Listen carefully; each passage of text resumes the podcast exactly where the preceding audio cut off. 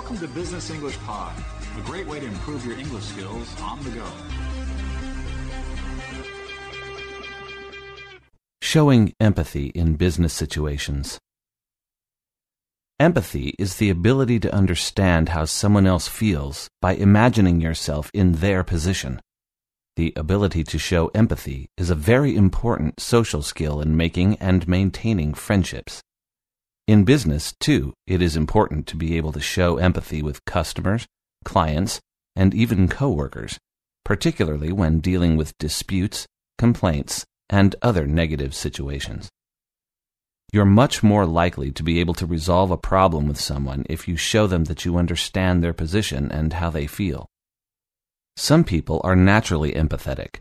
Others have to actively work on developing the skill. There are a number of useful techniques for showing empathy, which we'll look at in this podcast lesson. In the following situation, Mary discusses a problem with her colleague, John. Hey, John. Hey, Mary. Are you okay? You seem upset. I feel so down. Why? What's the matter? I just had my annual review with my boss, and it didn't go well. I can understand why you would be upset about that. He told me that I waste too much time and that I'm too slow in getting my tasks completed. It's not very nice to hear comments like that, is it? No, it's not. I've been working for this company for nearly 10 years now. I get no appreciation for that fact. I'd be upset too. What else did he say? That if I don't improve my work, they might transfer me to another department. How do you feel about that? I don't know. Maybe a change would be good. Perhaps it would. You could make a fresh start. But I'm sure it won't come to that. If you like, I could help you with your work. I'll be here if you have any problems. Thanks for your help and for listening. As soon as John sees Mary, he can feel there's a problem. He points this out by saying, Hey, Mary, are you okay? You seem upset. This technique is called reflecting. Here, John is reflecting on how he sees Mary is feeling. Depending on the situation, you could use phrases like, I can see that you're really upset about this. You don't seem to be very happy at the moment. Or, you look down. What's the matter? Now let's listen to how John responds when Mary explains her problem. I just had my annual review with my boss, and it didn't go well. I can understand why you would be upset about that. The technique John uses here is called legitimizing. When legitimizing, you put yourself in the other person's position and make comments to show them you understand their feelings. Here are some phrases you could use in other situations. I'd be upset too. I'm sure that irritated you. I can understand your concerns. I can see how hearing those comments might annoy you. Depending on how a conversation flows, you may need to use the same technique over and over again. What technique does John use next? Let's listen. He told me that I waste too much time and that I'm too slow in getting my tasks completed. It's not very nice to hear comments like that, is it? No, it's not. John is legitimizing again, but this time he varies his phrasing by adding a question tag to the end of a sentence. Question tags encourage listeners to agree with what we're saying. And by agreeing in this case, Mary can see that John understands how she feels. This has a calming effect on her, and that's the main purpose of empathy, to calm someone down or to help diffuse a difficult situation. As Mary continues to explain her reasons for being upset, John continues to legitimize. Let's hear their next exchange. I've been working for this company for nearly 10 years now. I get no appreciation for that fact. I'd be upset too. Once again, John lets Mary know how he would feel in the same situation. In other situations, he could have said, I'd be angry too. I'd be frustrated too. I'd also be annoyed. I'd also be upset. In their final exchange, John is helpful in a different way. Let's listen again. Perhaps it would. You could make a fresh start. But I'm sure it won't come to that. If you like, I could help you with your work. I'll be here if you have any problems. Thanks for your help and for listening. First of all, he points out the positive aspects of a departmental transfer, rather than dwelling on the negative aspects which are worrying Mary. Then he uses a technique called partnership building. He says, if you like, I could help you with your work. In using this technique, John is offering to work together with Mary as a team to solve her problems. In another situation, John might have said, maybe we can focus on... Let's see what we can do to resolve this problem together. Finally, John uses what we refer to as a supporting statement. He says, I'll be here if you have any problems. When making a supporting statement, you are offering support in a specific way. Here are some other supporting statements. Just give me a call if you ever need any help. If you are unhappy here, I am here to discuss it with you. Supporting statements are comforting to the listener because they know they are not alone and have someone to turn to for help in the future. In the next situation, Stephen makes a complaint to Nancy, a customer service representative, about a faulty washing machine he purchased. I have a complaint about one of your employees. Oh, please tell me all about it.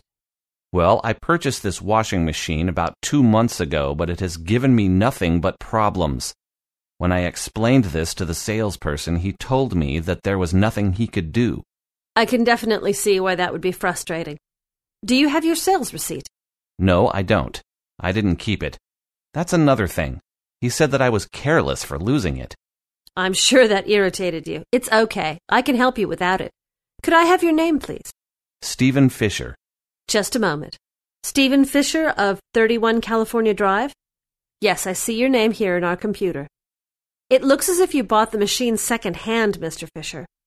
I can understand your concerns, but it states very clearly in our sales policy that second-hand machines are not covered under our warranty plan.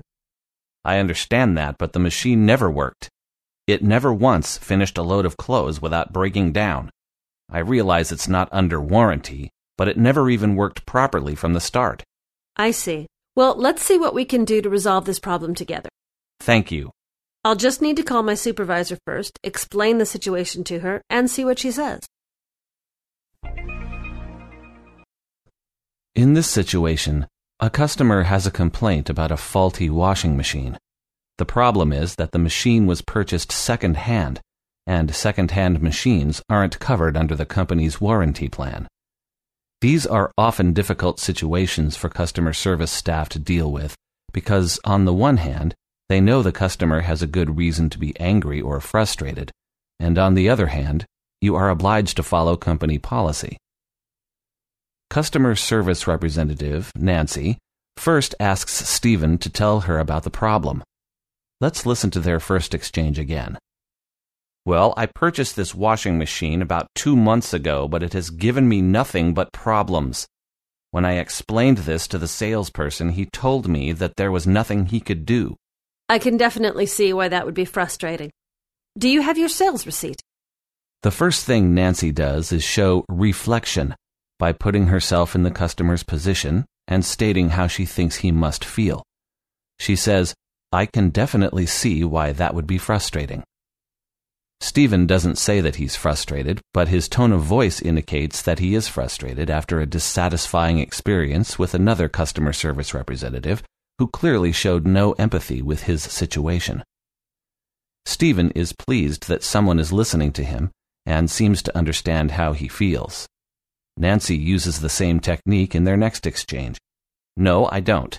I didn't keep it. That's another thing. He said that I was careless for losing it. I'm sure that irritated you. It's okay. I can help you without it. Could I have your name, please? When Nancy said, I'm sure that irritated you, she is reflecting again. Next comes the difficult part for Nancy. She knows that Stephen has a good reason to complain, but she needs to point out the terms of the purchase agreement, even if Stephen won't like it. Let's see how she does it. It looks as if you bought the machine second-hand, Mr. Fisher. I can understand your concerns, but it states very clearly in our sales policy that Second-hand machines are not covered under our warranty plan. I understand that, but the machine never worked. It never once finished a load of clothes without breaking down. I realize it's not under warranty, but it never even worked properly from the start. First of all, Nancy uses the legitimizing technique when she says, "I can understand your concerns." However, she follows this with a contrasting statement introduced by the conjunction "but." This allows her to state her company policy. In other similar situations, she might have said, "I can see how you feel about this, but according to the terms of the contract..." "I understand your reasons for feeling upset. However, our company policy states that..." In these situations, we must point out what is legally acceptable and what is not legally acceptable to the company. However, depending on the situation, nature of complaint, etc., some flexibility is often possible. Nancy doesn't just state her company's policy and say that's the end of it. There's nothing she can do. She's still listening. Let's hear their final exchange. "I understand that, but the machine never worked. It never once finished a load of clothes without breaking down. I realize it's not under warranty, but it never even worked properly from the start." I see. Well, let's see what we can do to resolve this problem together. Thank you. I'll just need to call my supervisor first, explain the situation to her, and see what she says. First, Nancy shows Stephen that she will work with him to find a solution to the problem. She's not saying no at this point. She's showing that there might be some flexibility on the company's part. She says, "Well, let's see what we can do to resolve this problem together." Stephen shows his appreciation for this by saying, "Thank you." Although Nancy may not be able to give the customer what he wants in this case, she has successfully diffused a difficult situation by listening to the customer and by putting herself in his position and showing him empathy. The customer is calmer and appreciative that he's being taken seriously and being listened to. Even if he doesn't get what he wants, there's a good chance that his customer loyalty will be retained.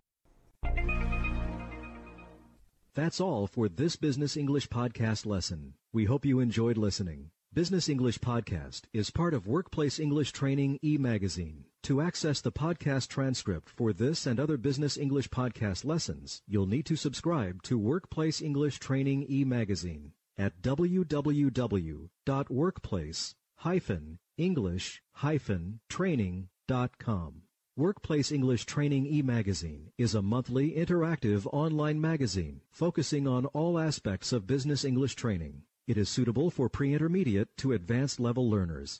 Each issue of the e-magazine is packed with interactive lessons to help you improve your business writing, speaking, listening, and vocabulary. Learning is challenging yet fun. Here's that subscription address once again: www.workplace-english-training.com.